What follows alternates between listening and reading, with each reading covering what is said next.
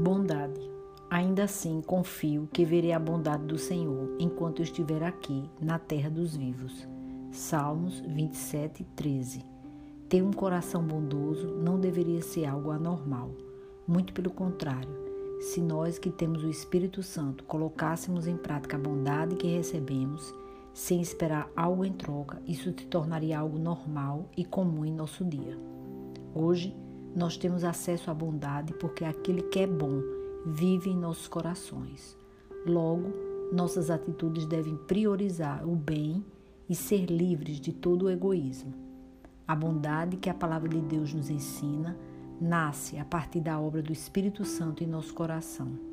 É um ato de obediência ao segundo mandamento. Além disso, também é abraçar um estilo de vida que considera o outro superior a mim.